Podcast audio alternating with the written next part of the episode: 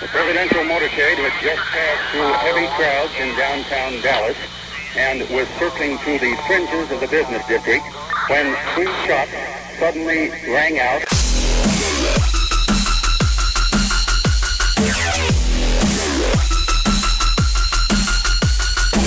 Destroying the media lies and dismantling the narratives. One story at a time. It's the Adrian Slade Show. So on Monday, August 30th, there was a lot of things that happened um, with Afghanistan, and I've got a couple other topics that I want to touch on. I'm Adrian Slade. Thanks for tuning in. Because um, there's a lot of multiple things happening all at the same time that uh, are just just examples of how our republic has just fallen apart. Um, first off, Afghanistan, which is insane. So, two separate headlines. The first one NBC News special report U.S. has completed efforts to evacuate remaining civilians and troops from Afghanistan, the Pentagon says. Follow it up from, uh, from this one. All U.S. troops have been departed from Afghanistan, according to the Department of Defense, concluding America's military ground presence there and its longest war. And then CNN, the last U.S. military planes have left Afghanistan, making a fraught, chaotic, and bloody exit from the longest war in U.S. history. Now, it may be the longest war, but it's definitely not the bloodiest because uh, it's only you know thousands of troops as opposed to say World War II, World War One. But the fact that we just up and left the way we did, we talked about on the last podcast. There is an element to all of this that's really interesting the element of government contractors and NGOs, non governmental organizations, swooping in and taking control of the situation after the Taliban was beaten back immediately after we attacked Afghanistan following World Trade Center's uh, uh, collapse. Um, these contractors and non governmental organizations swooped in and took control of the situation and profited off of it. And now we drop off tons of money. We leave behind tons of ammunition, tons of weapons, tons of military Humvees and Black Hawk helicopters. They are flying people and hanging them from the bottom of their helicopters. They're executing them, hanging them while they fly, and filming it, which makes you wonder yeah, ISIS is really good with propaganda. I guess the Taliban's good with with propaganda. Is the Chinese involved in this too? Because China has struck a deal with the Afghanis with the Taliban months before. They were photographed, and China stands to get the rare earth minerals that they can use for our electric cars. China will become the new Saudi Arabia. That's the point of all of this. They're moving from the oil dependency upon Saudi Arabia, which has made them rich, over to China. China doesn't have to adhere to any environmental regulations. They can pop up coal plants every other week. Look at what they're doing with uh, with the mining of lithium for electric batteries that we'll use in our electric cars. To which some car manufacturers are saying within the next few years they're not going to make any with combustible engines. That's pretty interesting. So we have them flying our helicopters, hanging people from the bottom of it, and not just hanging on. I'm talking like asphyxiation, you know, noose from the bottom of the helicopter, flying around, shoving it in our face. We have officially left all the way, and there's video footage of uh, Kabul airport is overrun by the Taliban. They have it 100% under control, and they're examining the remaining helicopters we left behind. Why is all this happening? Now, Laura Logan, who is a reporter, I think she was with Washington Post for a period of time. She's a really good investigative reporter, nonpartisan, doesn't pick sides. She interviewed the vice president of Afghanistan at the time when it was somewhat stable and listened to them confirm what we said last time on the podcast about the non governmental organizations and the contractors coming in and taking advantage of Afghanistan. The area in which the American public has been deceived is how America has spent a lot of blood and treasure for Afghanistan. The truth is that a lot of the treasure has been spent on maintaining Americans in Afghanistan. Most of it. Uh, most of the money has not gone to Afghans. It has gone to uh, American contractors. Once the mission started being enlarged, then it became like a business. And then all kinds of non-governmental organizations showed up engaging in uh, philosophical and ideological battles, which I respect, but which were not necessarily connected to the war effort. And the third area in which the Americans were deceived was that a peace process was taking place, whereas the United States was negotiating only the withdrawal of its troops with the Taliban. Well, there it is right there. If you listened to the last podcast and you said, oh man, Mr. Slade, Adrian, you are just insane. You are a conspiracy theorist. Uh, you are Alex Jones. They're putting fluoride in the freaking water, making the frogs gay. No, we're not to that level. We actually had confirmation of this, but then to watch that special with Lauren Logan, I think it's on like Fox Nation, the vice president confirms it now. We did say that the Mujahideen is the one organization remaining in the ta- in Afghanistan that can take the Taliban out, and they're in the Panjshir Valley. Well, while uh, Karzai, the president of Afghanistan, hightailed it off to Pakistan, the vice president is joining the Mujahideen. Now, remember, this is the organization that we supported to fight the Soviets in 1979 against uh, in, in the war in Afghanistan back then. So, uh, I think there's going to be pretty much a big battle going on there. So that's one thing we have hopeful outside of people being hung from helicopters and people like uh, Afghani uh, Olympic soccer, soccer players falling from uh, rescue uh, jets. But what was the reason behind all this? Why did they just pull out the way that they did? It didn't make any sense. The only thing I can think of is you had four years of a president you didn't think was going to get into office. I didn't think he was going to win. Donald Trump swoops in, and the military high brass was nervous. They tried to oust him. H.R. McMaster, Mad Dog Mattis, the, the uh, chief of staff, always this, the, you know, uh, J- uh, Kelly, um, chief of staff Kelly. You had Rex Tillerson and Jeff Sessions and you know all the, anybody that was regarded to be in the position of the Secretary of State outside of Whitaker, I think, who took over for a period of time as an interim, um, they all were against Trump. What was it that they were hiding? Was it the non governmental organizations that they may have been involved with, along with the government contractors that some of the other military people were involved with? And they were all bankrolling off of a 20 year long war, along with poppy harvesting that ended up being a part of the opioid dependency that we see in the, in, in the United States since the early 2000s? I don't know. Maybe. But it makes me wonder did they get the election results that they wanted to where they pulled Joe Biden in? because Biden has strong ties with China, and Biden, uh, Burisma would have a hand in the pipeline and in some of the energy efforts that Afghanistan could be involved with. And then as soon as he gets into office, they make plans to roll out. And then when they do roll out, they just yank everybody out. I mean, look at what they left behind. I mean, you know, was the Biden administration's plan to pull out of Afghanistan to cover up their nefarious dealings over the last 20 years, leave it for China to plunder and exploit, and then also arm the Taliban in order to maintain the cover up? I mean, that's the only thing that makes sense. I mean, why wouldn't they offer why did why would they offer up the American translators? They're saying the Taliban is cutting their tongues out. What is it that they know? What did they have to translate that they know? that they now have to be left for dead for? Why did we leave arms to an enemy and are now taking their advice? We're taking the advice of the Taliban. We gave up biometrics and we gave them information on people that needed to be rescued, only to have those people on a death list that they were going to be executed. I mean, instantly. Arm the Taliban, give them the names of our interpreters and biometrics of our allies, and then allow them to take Americans hostage?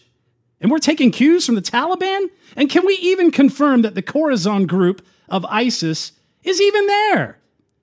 I mean, we knew they were in Syria, we knew they were in Iraq. I don't know if they're in Afghanistan, but we have to take their word for it as they video game our response. We didn't come through with a strong military response to say, okay, Taliban, you overstepped your bounds. We're going to take you out with military airstrikes. Nah, we're just taking a little video game drone.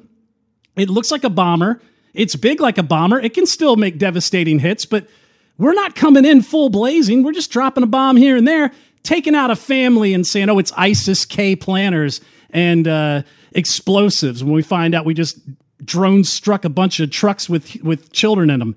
I mean, not only did we install a president, we also reinstalled ISIS, Taliban, and Al Qaeda. Listen to this Bin Laden's Al Qaeda security chief back in Afghanistan video shows.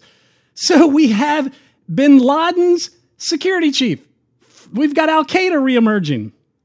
We've got the heads of the Taliban that we traded for Bo Bergdahl that they said, oh, they won't be back on the battlefield. Back on the battlefield, running the show. And we've got ISIS. It's like the Trump administration never existed. This is what we're dealing with, with the dementia ridden Biden administration. The only thing I can think of is the State Department's heading this up. Civil Society 2.0, go Google that, is where they tried to reorganize the Middle East by uh, organizing through social media, back channels, Telegram, Twitter, uh, direct message groups, individual revolutionary groups like the Taliban, like they did in the Ukraine, like they did in Syria with the Free Syrian Army, turned out to be Al Qaeda. They still couldn't pull it off by removing Assad, but they did remove Gaddafi and gave us Benghazi. What are they doing, and what's going to come to light that we're going to see one day down the road and we go, I can't believe our government did this behind our back? Back in a moment. This is Adrian Slade.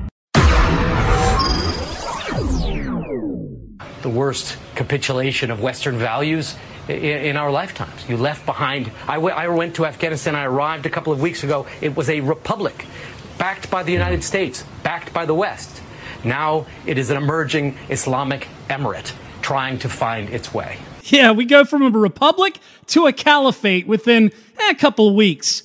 You know, because that's what happens when you get a Democrat president. I've said this before in the past. You get the PLO under Jimmy Carter back in the 70s. You get the Shah removed and replaced with the Ayatollah for Iran.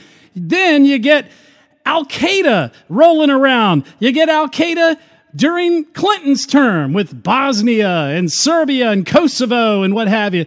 And then you turn around and you get ISIS and you get Al Nusra in Syria, which is the Al Qaeda wing under Barack, uh, Barack Obama. And now under Biden, we've got Al Qaeda coming back. We've got ISIS coming back, the Khorasan group of ISIS, and now the Taliban is in full control. In fact, Jen Psaki says we can leverage our global access to the marketplace as a way of stopping them to stop the Taliban. Two subjects. First on Afghanistan. The president said that any additional evacuations will go through diplomatic channels and that the United States has leverage over the Taliban. Can you tell us what those channels look like mm-hmm. and what kind of leverage the United States has? Absolutely.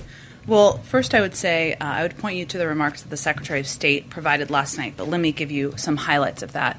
Uh, we have enormous leverage over the Taliban, including access to the global marketplace. That's not a small, uh, it's not, not a small piece of leverage. really? Well, you know, we have access to the global marketplace.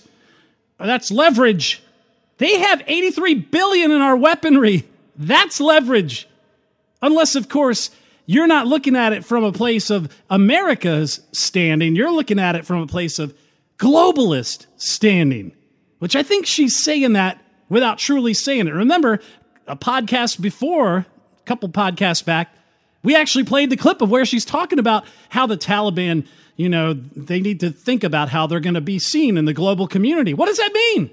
That means they're setting up the global community as we speak. That's why this complete collapse of Afghanistan was to happen to cover up their nefarious dealings with non governmental organizations and uh, cover ups for contractors making off like bandits, but also to set up the next phase, which is to bring down America's superpower status and bring up all of the other elements within the world so that we can just comport ourselves into the new great reset United Nations of Davos. Um, listen to John Kirby talk about us leaving behind Americans in Afghanistan. So, what does that look like? How does diplomacy get those people out of the Taliban controlled Afghanistan? It's not completely unlike the way we do it elsewhere around the world. I mean, we have uh, Americans that get stranded in, in, uh, in countries all the time. Ah, they get stranded all the time. We leave people everywhere. but wait a minute. I thought Joe Biden ran on making sure no one's left behind. The stories of these people for the public to understand that this is not just a statistic. This is this is this is who who we are, who they are. I mean, it's uh, and it really is about you know sort of reweaving that social fabric that holds a society together: honesty, decency, hope, leaving nobody behind, giving hate no safe harbor.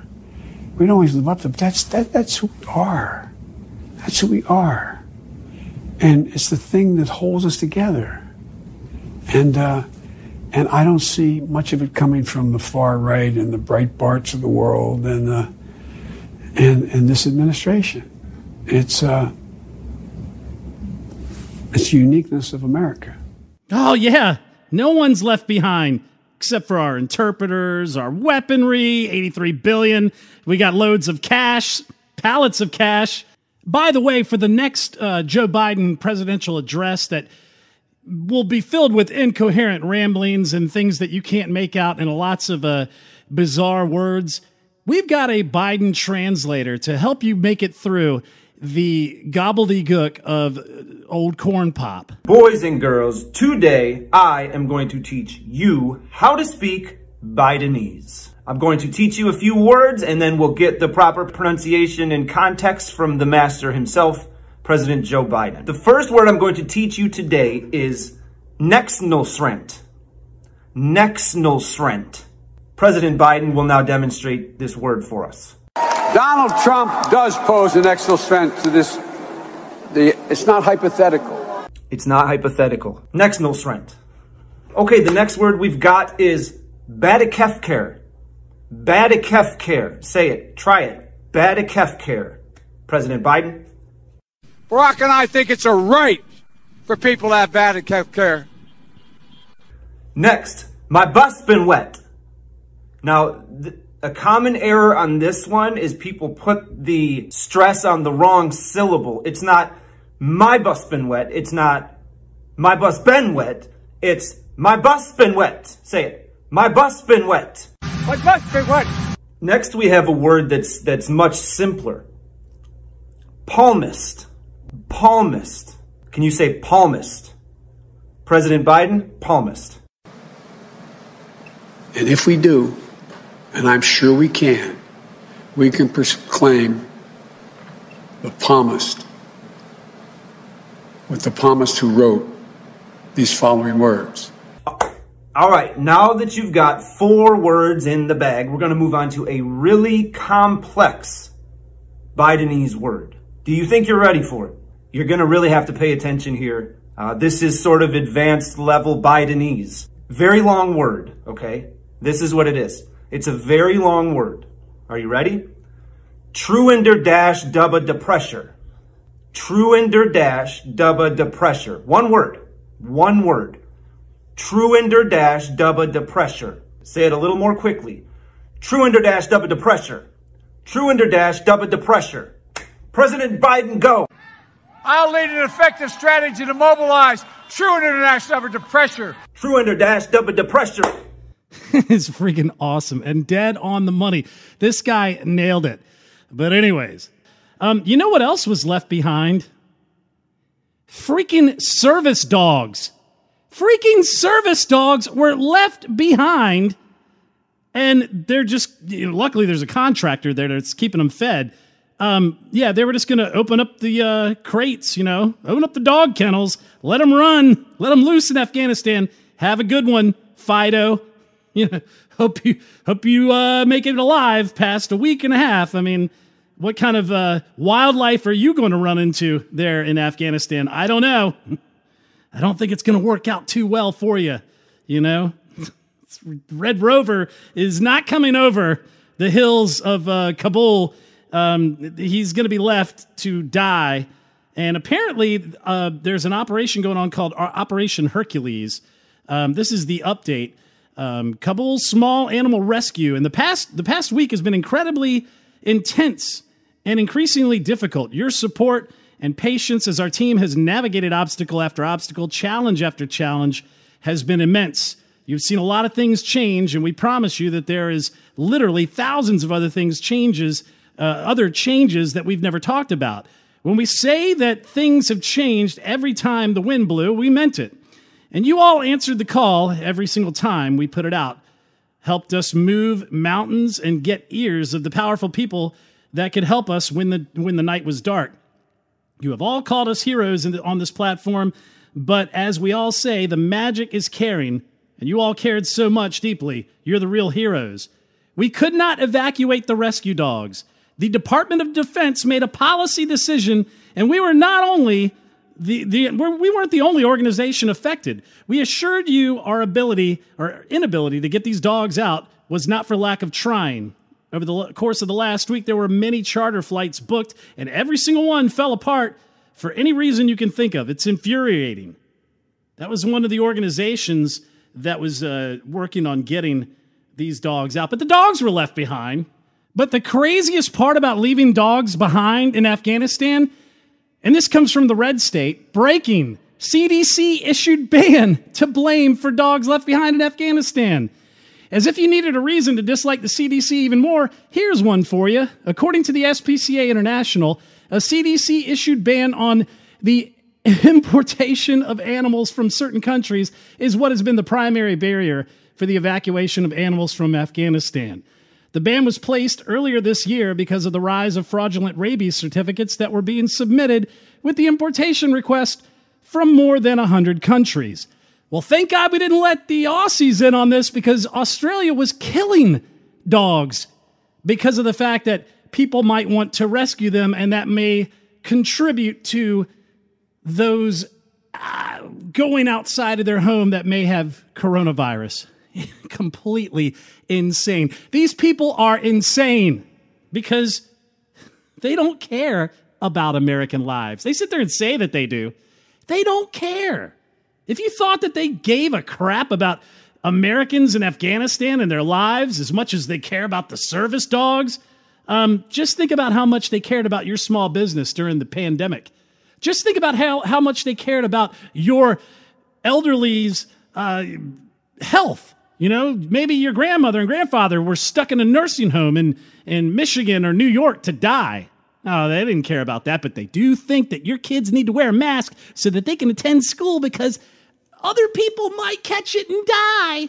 That's how they view this whole thing. They think that you're the walking uh, infection, that everybody's infected, and that if you come near me, then you know I, I might die. That's that's how they that's how they put it. In fact, there was a teacher that was that's actually what he said. It was the most ridiculous thing in the world. He said, "I start every class with an ultrasound picture of my son due in October." pleading with my students to wear masks as a personal favor to my family. In small, at capacity classrooms, only five of 45 of my students wore a mask. I'll never be able to look at this job in the same way. Seriously? So the assumption is everyone is uh, has it. No one can be healthy and walking around, and that wearing a cloth on your face that can't even stop the molecules that are larger than the coronavirus, including the smoke from the California wildfires, because they said the CDC actually said, oh, don't wear a mask. Smoke can go right through them. Well, the coronavirus particles are smaller than that. But, you know, having that mask on is going to save you from dying. Why don't you just stay home until it goes away? Let everyone else live life. Because you know what? They want to turn around and start passing vaccination passes. And I've got an issue with that because there a lot of businesses are trying to say, oh, you know, we need to pass vaccination requirements to come into the building. And there's a lot of people on the conservative side that go, well, you know, it's a private business. They should be able to do whatever they want. And there's a little bit of truth to that. But there is a caveat because your rights. You know, your rights end where the rights of others begin. And that can be the same, uh, the same said for a corporation. A corporation's rights, because a corporation is nothing more than a, a legal entity, a legal person. Remember when Barack Obama was uh, running against Mitt Romney and he said corporations aren't people? No, the definition of corporation or cooperation is a legal entity that is recognized as its own autonomous being, its own person. Although there are people that have interest and have ownership portions of that corporation. So they are an individual. And their rights end when you start to demand other people to inject things into their body that may be harmful to them. That's where I go because a lot of people say, well, then you know what? You can just go get a job somewhere else. Can you? What happens if they all band together and they take a, they take a blanket policy and implement it? You know, think of this here. It's 2040, the year 2040.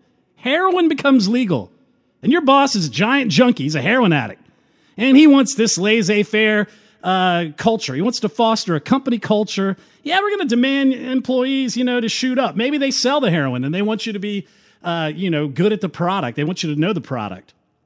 And you go, ooh, screw that. I don't need this job that badly. I'll go get a different job. But then you turn around and find out all the other jobs are demanding heroin shots too. What do you do then? Because, contrary to what Sanders and Warren believe about corporations being these evil empires, most of them, including Robert Reich, Robert Reich actually put out a, a tweet with a video saying, oh, these corporations, they do corporate philanthropy, but they're only doing it for PR. Really?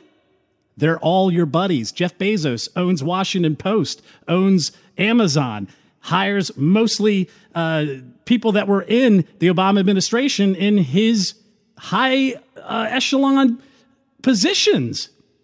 Bill Gates, come on, he's a leftist. All these people, Mark Zuckerberg, they all give to the Democrats.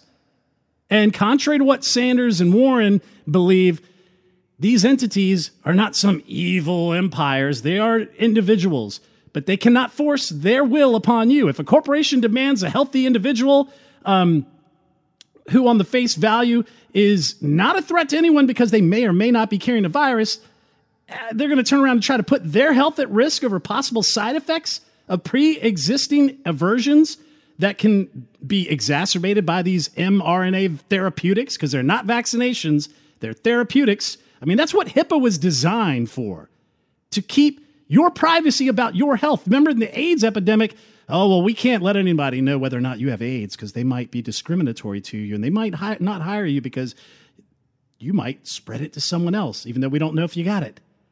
HIPAA was designed to protect against that. Now we're going to flip that on its head and say, well, you know, it's this one virus and you're probably uh, carrying it, you know, no due process for you.